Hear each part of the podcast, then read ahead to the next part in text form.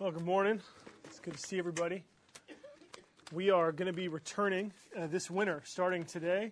Uh, we're going to be returning to the book of Luke, and we're going to finish Luke starting today and going all the way up through Easter. Um, and so we've been, uh, the general pattern for preaching is that in the fall we do the Old Testament, and uh, we're in the book of First Samuel in the fall. In the wintertime up until Easter, we've been doing the Gospels, and so we're in Luke. And uh, so we're going to finish Luke. We're going to be doing Luke twenty to twenty-four over the next uh, the next few months. So I'm going to be reading from Luke chapter twenty, the first twenty verses. So give ear. This is God's word. One day, as Jesus was teaching the people in the temple courts and preaching the gospel, the chief priests and the teachers of the law, together with the elders, came up to him. "Tell us by what authority you are doing these things," they said. "Who gave you this authority?" He replied, "I will ask you a question. Tell me, John's baptism, was it from heaven or from men?" They discussed it among themselves and said, "Well, if, if we say from heaven, he'll ask, why didn't you believe him? But if we say from men, all the people will stone us because they're persuaded that John was a prophet." So they answered, "We don't know where it was from." And Jesus said, "Neither will I tell you by what authority I am doing these things." He went on to tell the people this parable. "A man planted a vineyard, rented it out to some farmers, and went away for a long time. At harvest time, he sent a servant to the tenants so that they would give him some of the fruit of the vineyard. But the tenants beat him and sent him away empty-handed. He sent another servant, but that one also they beat and treated shamefully and sent away empty-handed. He sent still a third, and they wounded him and threw him out. Then the owner of the vineyard said, 'What shall I do?' 'I will send my son whom I love. Perhaps they will respect him.' But when the tenants saw him, they talked the matter over. 'This is the heir,' they said. 'Let's kill him, and the inheritance will be ours.' So they threw him out of the vineyard and killed him. What then will the owner of the vineyard do to them? He will come and kill those tenants and give the vineyard to others." When the people heard this, they said, "May this never be." Jesus looked directly at them and asked, "Then what is the meaning of that which is written? 'The stone the builders rejected has become the capstone. Everyone who falls on that stone will be broken to pieces, but he on whom it falls will be crushed.'" The teachers of the law and the chief priests looked for a way to arrest him immediately because they knew he had spoken this parable against them, but they were afraid of the people. This is God's word. So the question that's asked, that's really at the foundation of this passage, is, who the heck do you think you are? Right? Who do you think you are? That's the question that these people are coming to with Jesus. And frankly, it's a question that people are continuing to ask today, right? Religious conversations have changed dramatically, if you haven't noticed. It used to be that there was a time when people would ask questions about, hey, how can you really believe in the bodily resurrection? What's the evidence for that? Or can you really, what's the evidence for the virgin birth or the miracles of Jesus or for saying the Bible's inspired? I mean, people don't really care about that much anymore, right? People don't ask those kinds of questions. Instead, usually when somebody comes to them with a religious claim, well, usually it's one of two things that happen. If you have a religious discussion with somebody, sometimes um, both both people in that discussion simply just share their views and say, well, this is what I believe, this is what works for me, you know, and, and this is what I think makes sense. And then the other person says the same, and then they, co- they sort of leave unchanged but more informed. But when one of those two people says something and acts as though what they say is right and the other person is wrong, Well, well, then, then you have this question that comes out. Hold on, who do you think you are? Right? It's one thing if you want to say, well, this works for you, but who are you to tell me what's right for me? By what authority do you make this claim that you're right and I'm wrong? Right? Who do you think you are? This is the question that comes out over and over and over again. And frankly, it's a good question. It's a question that should be asked, and it should be answered with love and grace, with understanding, without arrogance at all. And so this, but what's interesting is that as we look at this question that's asked to Jesus, this whole passage sort of unfolds from that question. The leaders, the religious leaders asked Jesus the question, who do you think you are? And frankly, the question continues to be asked, both to Jesus and then I think to us who claim to say, to, to say we follow Jesus even today. And so we're going to see three things that come out of this question today. We're going to see first, this question gets to our hearts. Second, this question produces conflict. And then third, this pr- this question produces community. Okay, so those are our three points today. First, this question gets to our hearts. Now we have to realize that Jesus has just cleared out the temple. Okay, we saw this in the series. You can grab, you can get the sermons online. Um, that Jesus was in this process. He was ministering up in the north in North Israel. And then he takes this long trip down to Jerusalem. And at the end of chapter nineteen, right before this, Jesus enters into the city. The crowds are hailing him as the coming king. They realize he is the Messiah. He is the one who's going to come and save us. They're singing Hosanna, just like we sang. And then the first thing Jesus does is he goes into the temple. And it says that he actually, in, in John, it says he made a whip. Okay, he made a whip. He went into the temple, and he began whipping people. He began swinging his whip around. He began turning over the tables. It would be like somebody coming in here and kicking the instruments over and, and smashing the, and not a band person who's performing, mind you, but somebody else who doesn't own the stuff, um, taking the instruments, crashing them around. And uh, that's what Jesus is doing in the temple. And he's shouting, you guys have desecrated the temple. You are evil. You have turned this house of prayer into a den of thieves. And so this is what Jesus has just done. Now, if you were to do this in a store, if you were to do this in a bank, if you were to do this in an office place, as you began to do this, you'd hear something, right? You'd hear this, right? Right? The, the security comes, right? The police, whoever's in charge, would come running up. That's exactly what happens here in our passage. The rulers, the leaders, the religious leaders come in response to what Jesus is doing, and they say, what in the world are you doing? Who do you think you are? Are you crazy? What about? On what authority do you do these things? And so that's the question. That's the scene that Jesus is speaking into. And frankly, maybe you're here and you kind of wonder the same thing, right? Maybe you think, well, what what authority does Jesus have, right? Who who is he that he would make these sorts of outlandish and grandiose and magnanimous claims? I mean, in a lot of ways, this can be a legitimate question, right? There are some people that honestly want to know and understand, what does the authority of Jesus mean? Or why does he have authority? Even Christians ask, again, what does it mean if Jesus is in authority? What does it mean to say that Jesus is my Lord or my King? Right? We ask that question too. And so when that question is asked legitimately, it deserves a really it deserves a legitimate answer. The problem is these leaders, they don't really want to know. Okay? These religious leaders are not looking for Jesus to answer their question um, with any sort of honesty.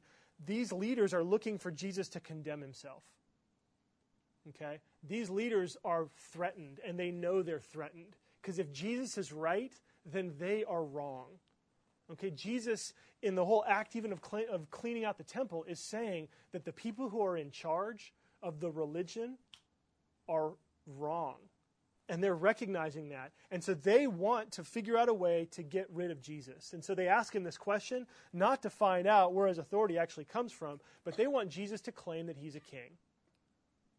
They want Jesus to fess up and admit that he is a king. Because if he does that, they can turn him into the authorities. They can call Rome, and they can say, you know what, we've got a guy here who's gathering a following, and he's claiming to be a king, because when that happens in Caesar's world, Caesar puts that king down. And so that's what they're aiming for. But what's interesting is that Jesus' response to them, it, it exposes their hearts. In verses five through seven, well, well, Jesus asks them the question. Let me ask you, he says, John's baptism, was it from heaven or was it from men? Is it from God or men?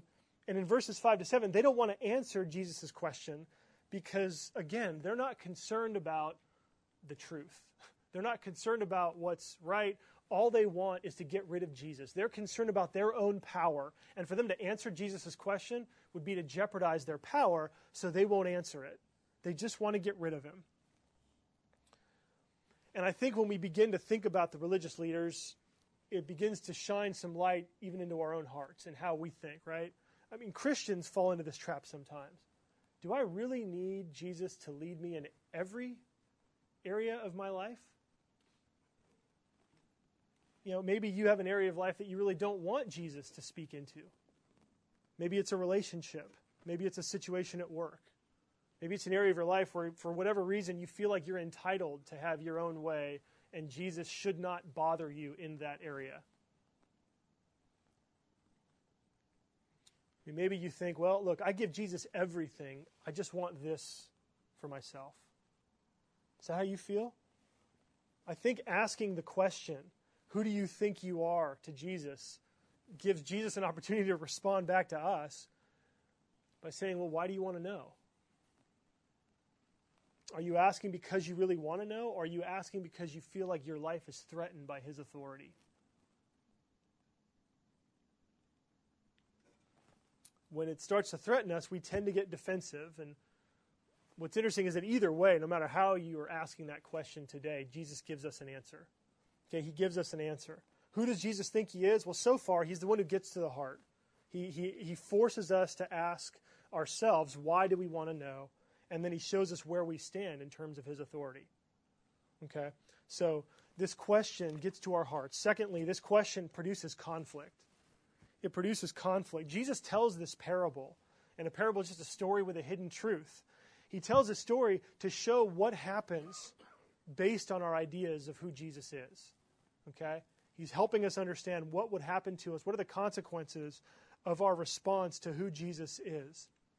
And this story of the vineyard and the owner, it's not just a random setting that Jesus made up, okay? Jesus wasn't going, all right, let's see, how can I give you an illustration of what this thing were? I know, I know, a vineyard. That's not how it works. No, Jesus is bringing this right out of the Old Testament. Okay, Isaiah chapter five. You can read the chapter on your own. Let me read you just verse seven. It says this, "The vineyard of the Lord Almighty is the house of Israel, and the people of Judah are the garden of his delight." Okay, and so what we see here, Isaiah helps us understand exactly what's going on here. God is the owner. The religious leaders are the tenants. The servants are the prophets. And then the Son is Jesus. This story is telling us the history of Israel, right up until the day of Jesus, the, the day he's speaking to them right then. This is the same history that Jesus has indicted the leaders for earlier. If you read Luke thirteen, just you know, seven chapters earlier, Jesus said this, "O Jerusalem, Jerusalem, you who kill the prophets and stone those who sent you, who are sent to you, how often I've longed to gather your children together as a hen gathers her chicks under her wings, but you were not willing." Right? It's the same story, just with a little bit of different imagery. The point is that Israel as a nation is God's special love. That God loves his people. He wants the best for them. He wants a relationship with them. And so he's planted them, and he's nurtured and cared for them. He's rescued Israel from danger time and time again, from famine, from disease. And then he appointed leaders to help him, to encourage them to be in relationship with him. The leaders were designed to be, uh, they were designed to cultivate people's relationship with God. They were designed to present people to God, to communicate with people who God is. That was what they were supposed to do. But the tragedy is that over and over again throughout their history, Israel's leaders have done the exact opposite. They've done the exact opposite. They've oppressed the people. They've made themselves rich. They've made themselves powerful by fleecing the people, by oppressing people. And so God has sent them again, over and over again. The history of Israel is this cycle. He sends them prophets, but they don't listen. The last prophet before Jesus was John the Baptist, and he had his head cut off for his work. And so now Jesus is God sending his Son in hopes that the leaders will finally realize the error of their ways and they'll return to a relationship with God. And again, I think it doesn't take too much energy, if we're honest, to, to realize that there's some of the tenants in us, right? We may not be exactly like the tenants, but I think all of us, I mean, we just prayed and confessed it, that we live in God's good world. We enjoy God's blessings. We enjoy the ways that he has built a life that is beautiful, that is thrilling, that, is, that takes our breath away at times, that is, I mean, there's just, the, the world is full of so much goodness. There's so much in it that we enjoy, and yet we take things for granted, right? We take God for granted. When God calls on us to give him what he's due at harvest time, it's like we're offended that he even asks. And so again, I want to ask, what has God asked of you that you won't give up? What is it in your life, in your heart, that you're that you just don't want to let go of? Jesus is telling us this story because, frankly, he wants us to be appalled. He wants us to be, like, not just upset, but he wants us to be fuming at this, right? We read the story. Maybe you've read it a bunch of times before, but, I mean, do you catch this? Did, did, did you feel that way at all? Or is the story a little bit too short, so it's hard because you're, it's the Bible, you're not supposed to get that kind of emotional about the, I don't know. Um, well, as I was thinking about this, I know some people who've rented out their homes or who have rental properties. Um, and, you know, if you don't, I don't, some of you may know this, some of you don't. California is the worst state in the world. Actually, not the world, but it's it's a really bad state when it comes to the rights of owners over their property with renters. Okay? And I've heard the story of people that I care about where it has happened multiple times. They have tenants move in, they pay rent for two months, and then in that third month, they stop. Okay, and at first they give excuses, oh, you know what, things are just a little bit tight, don't worry, we'll have money to you next week. And then next week comes and goes, and you know what, okay, we're just about it, we're just getting the money in, we're going to get you a check, don't worry. And then another week goes by, and then pretty soon they said, you know what, we'll just pay you at the first of the next month, we'll give you two months' rent, okay, we'll have it then, and there's no problem. Well, that time comes around, and it's and, and they don't pay, right? And so then another month sometimes goes where the manager's trying to, or the, the owner or the property manager's trying to work with the, with the renter, trying to give them the benefit of the doubt, trying to work with them. And so another month comes by, and then finally they say, okay, look, we just need to get, issue an eviction notice. Well, the eviction notice comes, and the tenants say, they, well, actually, they don't say anything. They just they stay in the house. And California is a state where you can't force somebody to leave unless you have a court order, so you actually have to go to court. Okay, so it takes another month to get a court date, to be able to appear before a judge and have the judge issue a decree to have these people forcibly removed from your home. But the problem is that if you're the owner or the property manager, the paperwork that you have to fill out is unbelievable. It's crazy in its detail. And the reality is that if you don't fill out every single bit of the paperwork perfectly, then the case gets thrown out without the judge ever even looking at the merits of the case. And so you're sent back, and you have to read, and you don't find out if you did it perfectly until you show up, right? So you're waiting for this time, you show up, and then somehow, you know, you find out that the paperwork wasn't filled out correctly, so you're sent back to do the whole thing all over again. And it takes another month or so before you get, and meanwhile, the renter is living in the house. They're still there, and the owner is paying the mortgage on the property, right? The owner has to pay, but the owner is getting no rent. Right? And, and the and the people living there, they're just, they're laughing because they've done this before and because they planned on doing this the whole time when they moved in and they had this whole thing worked out. And so it takes six, sometimes twelve months to actually get that whole process done where you can get a renter removed forcibly from a home. And I've heard this story. People I care about have told me this story, and I think, oh!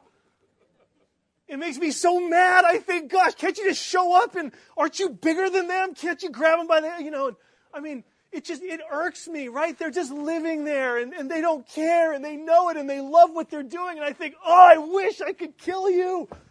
I mean, that's what Jesus wants us to feel about these tenants. That's the point Jesus is trying to make. He wants you to know that this is not just a tame story. These are evil, wicked people who have been put in a place, and they are sticking their middle finger up at God. That's what's going on. You know, it reminds me of, um, I mean, it, well, it reminds me of the passage in First Samuel two with the, the, the Eli's sons, the, the hypocrisy and the wicked leadership that was going on then. It's the same thing going on here. Jesus wants us to hear the story and go, what? Wait, they did, huh? Three times? Wait, wait, wait. The son? They they kill? Oh, are you kidding me? Ah! That's what Jesus wants you to feel like. I can't believe these people are doing this. And then while you're frustrated, you're supposed to start making connections. Right? You're caught up in the story. And then you think, wait a second. the Bible says that Israel is a vineyard and God planted her. And you know what? When Jesus told the story, the farmers, verse fourteen, discussed the matter among themselves. Well, wait a minute. That's exactly what the religious leaders just did in verse five.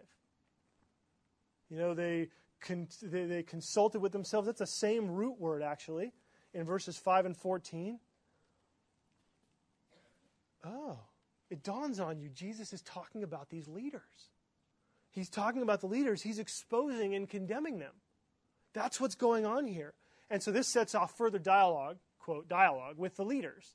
Verse sixteen says, when the people heard this, but and this is one of those places where the Greek's a little bit ambiguous. It could also be translated um, that it's the leaders who were the ones who said what was said in verse sixteen. And it makes more sense then because they're the ones who wouldn't want this to happen. In verse sixteen, the leaders said, may this never be. They're saying, God forbid, you know, because the end of this is that the leaders, the tenants, are in big trouble. And so they say, may it never be. And what's amazing here is that the leaders, they were appalled at the story, but they weren't appalled at the behavior of the tenants. They were appalled that they were being accused of being the tenants, right?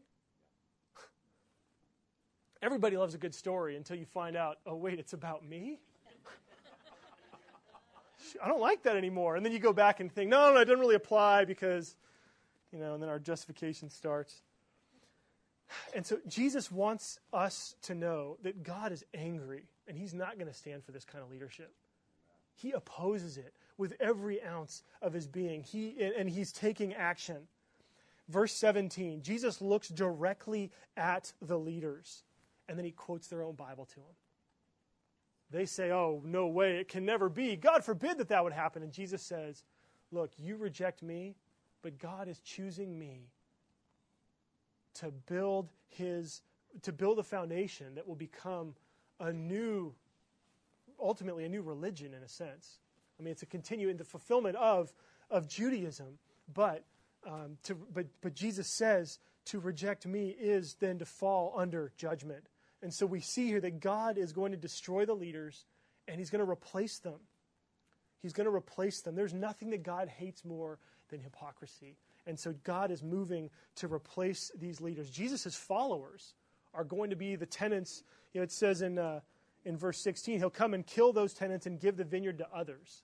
The others are the twelve, the twelve disciples, and the, and the people who follow Jesus.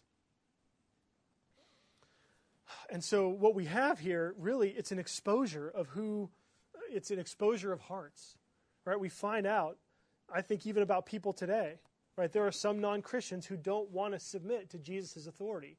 They don't want to give back the, the honor, the, the, the praise, the thankfulness, the gratitude back to God that God is due.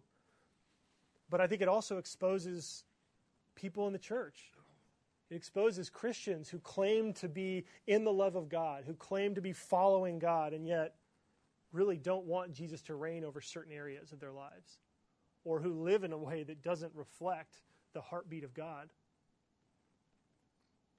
And so this conflict erupts, and we're going to see this conflict escalate in the ensuing chapters. The leaders want to kill Jesus. They just don't want to get killed by the people as they kill Jesus. Right? The only reason they didn't grab hold of him and take him out to stone him then was because of the crowds. Jesus is in the temple. The crowds are thronging to him. They know that he's something special. They know that he is speaking for God. They know that he is the Messiah. And so if the, le- the leaders knew, that's what they said, if we say, verse six, if we say that this was from men, all the people will stone us. And so this is sort of the conflict. This is the drama that's unfolding. And you're going to watch, we're going to see what happens in the coming weeks, how this thing escalates. And so who is Jesus? Well, he's not only the one who gets to our hearts, but he's also the one who has authority to judge those who reject him. He has the authority to judge those who reject him. So the question gets to the heart, the question produces conflict, and now third, the question also produces community. It produces community. Here's some things that just amaze me about this story. The son comes with hope in the parable, right? The father is still hoping. He, the, the owner sends his son in the hopes that the tenants will respect him. that odd? He's still hoping for a relationship with these tenants. He doesn't send the son to destroy the tenants. He sends the son to collect from the tenants in hopes that a relationship can be restored. And so even as Jesus is announcing judgment on the people who reject him, he's also giving them another opportunity to return to him. He's giving them another chance at a relationship with him. He's inviting them to come clean, to confess their intentions and their motivations, and to have integrity. That's his invitation. It's amazing because what we see here is that there's a way to escape judgment.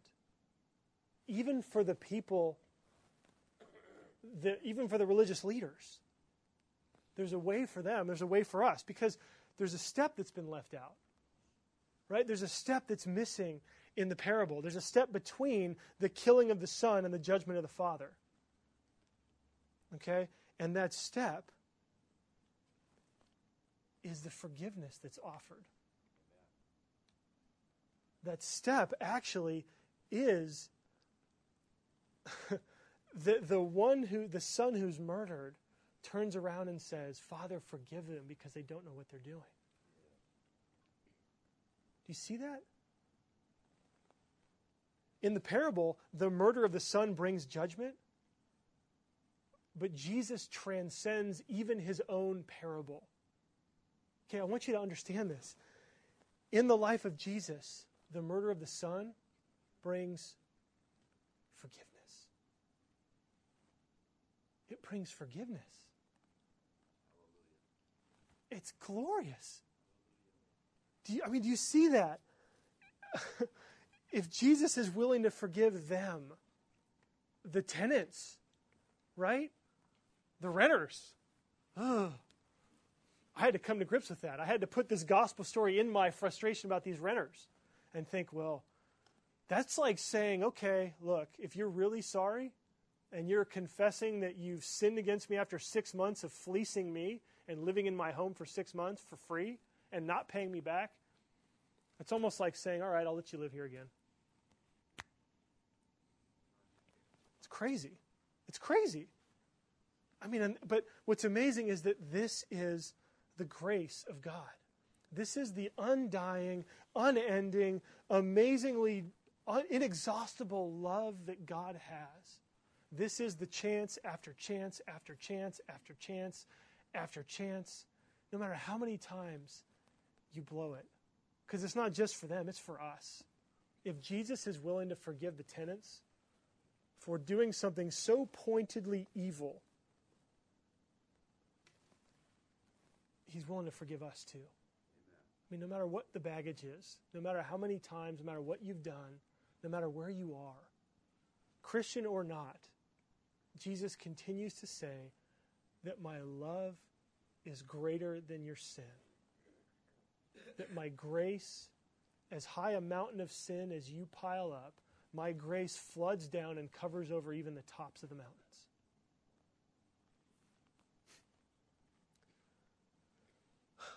And what's amazing is that this grace, it's this Jesus. I mean, who is Jesus? Who does Jesus think he is?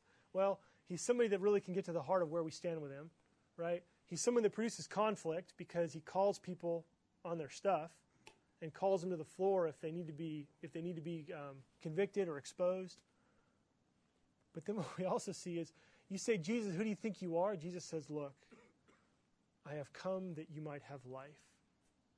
If you're angry with me, if you're bitter with me, if you're frustrated with me, if you've been burned by the church even, if you've been burned by people that say they follow me, I want you to know that I am here so that you can know real happiness, real joy, real life.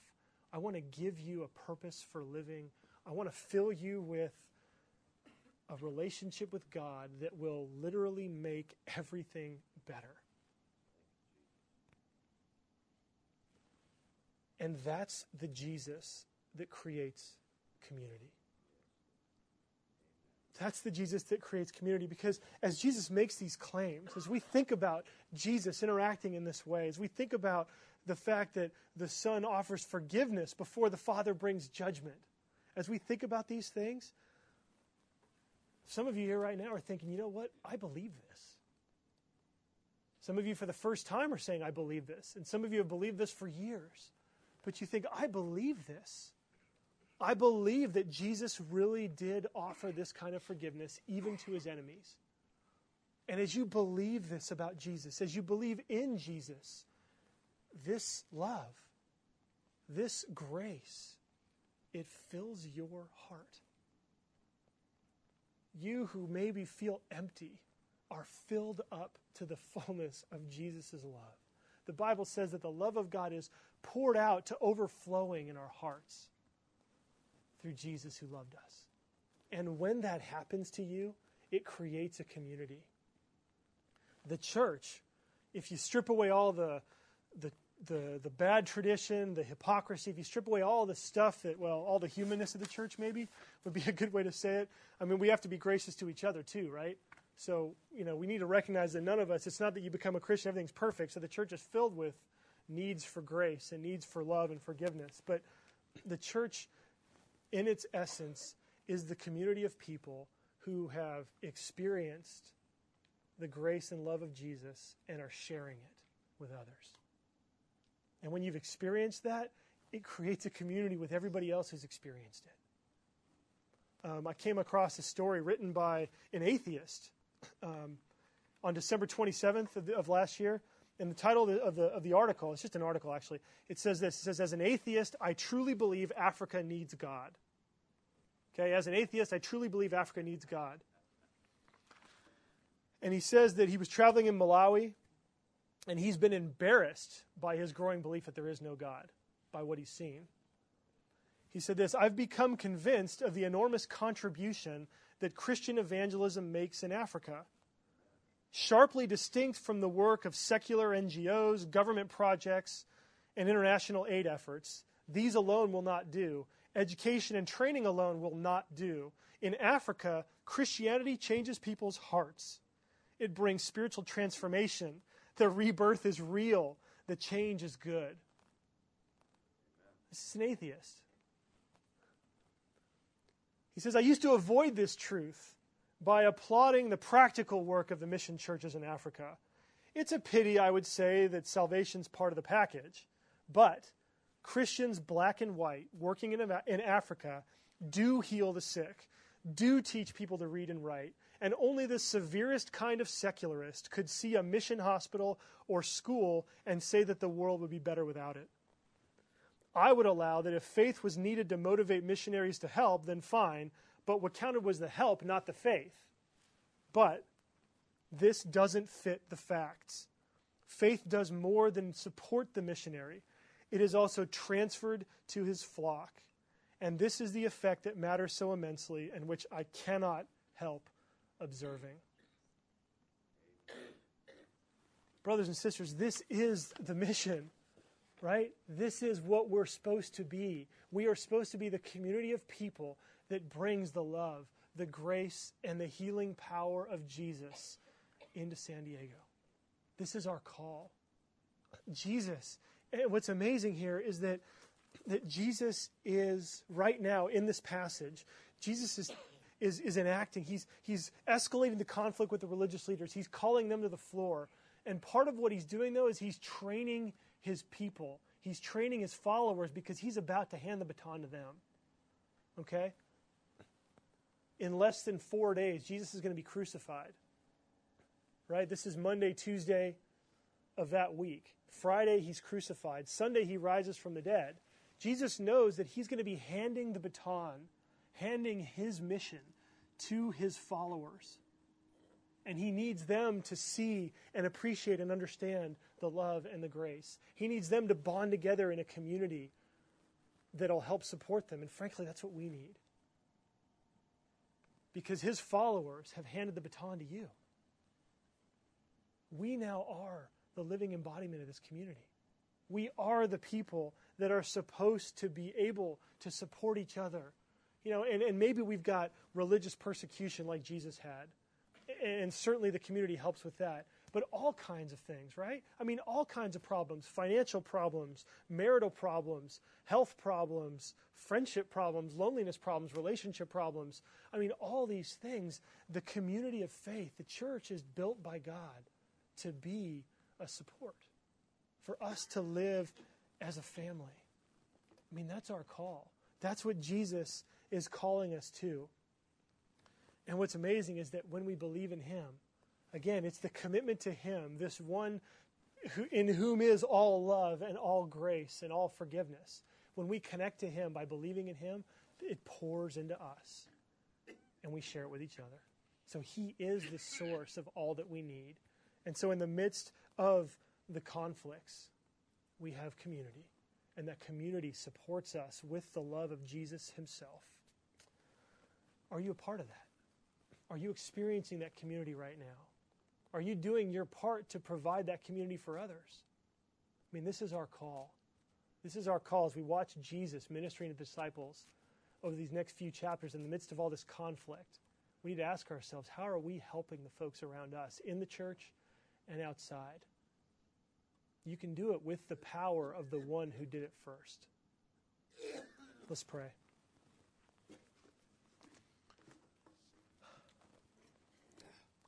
Father, we see Jesus. We see him offering forgiveness even to those who rejected him. We see his life interposing that, that missing step from the parable, that between the murder of the son and the forgiveness or the, and the judgment of the father, that that son comes back from the dead and offers forgiveness. And we're just, we're we're, we're overwhelmed. We're overwhelmed, God, and we want to follow Jesus. We love this Jesus. Thank you, God, that he has poured out that love and forgiveness on us. Help us, God, to draw nearer to him. Help us to give you more control over our lives. Help us to submit more to your authority and to live in this powerfully transforming community so that we can share that with others and transform our city. We pray this for your sake. In Jesus' name. Amen.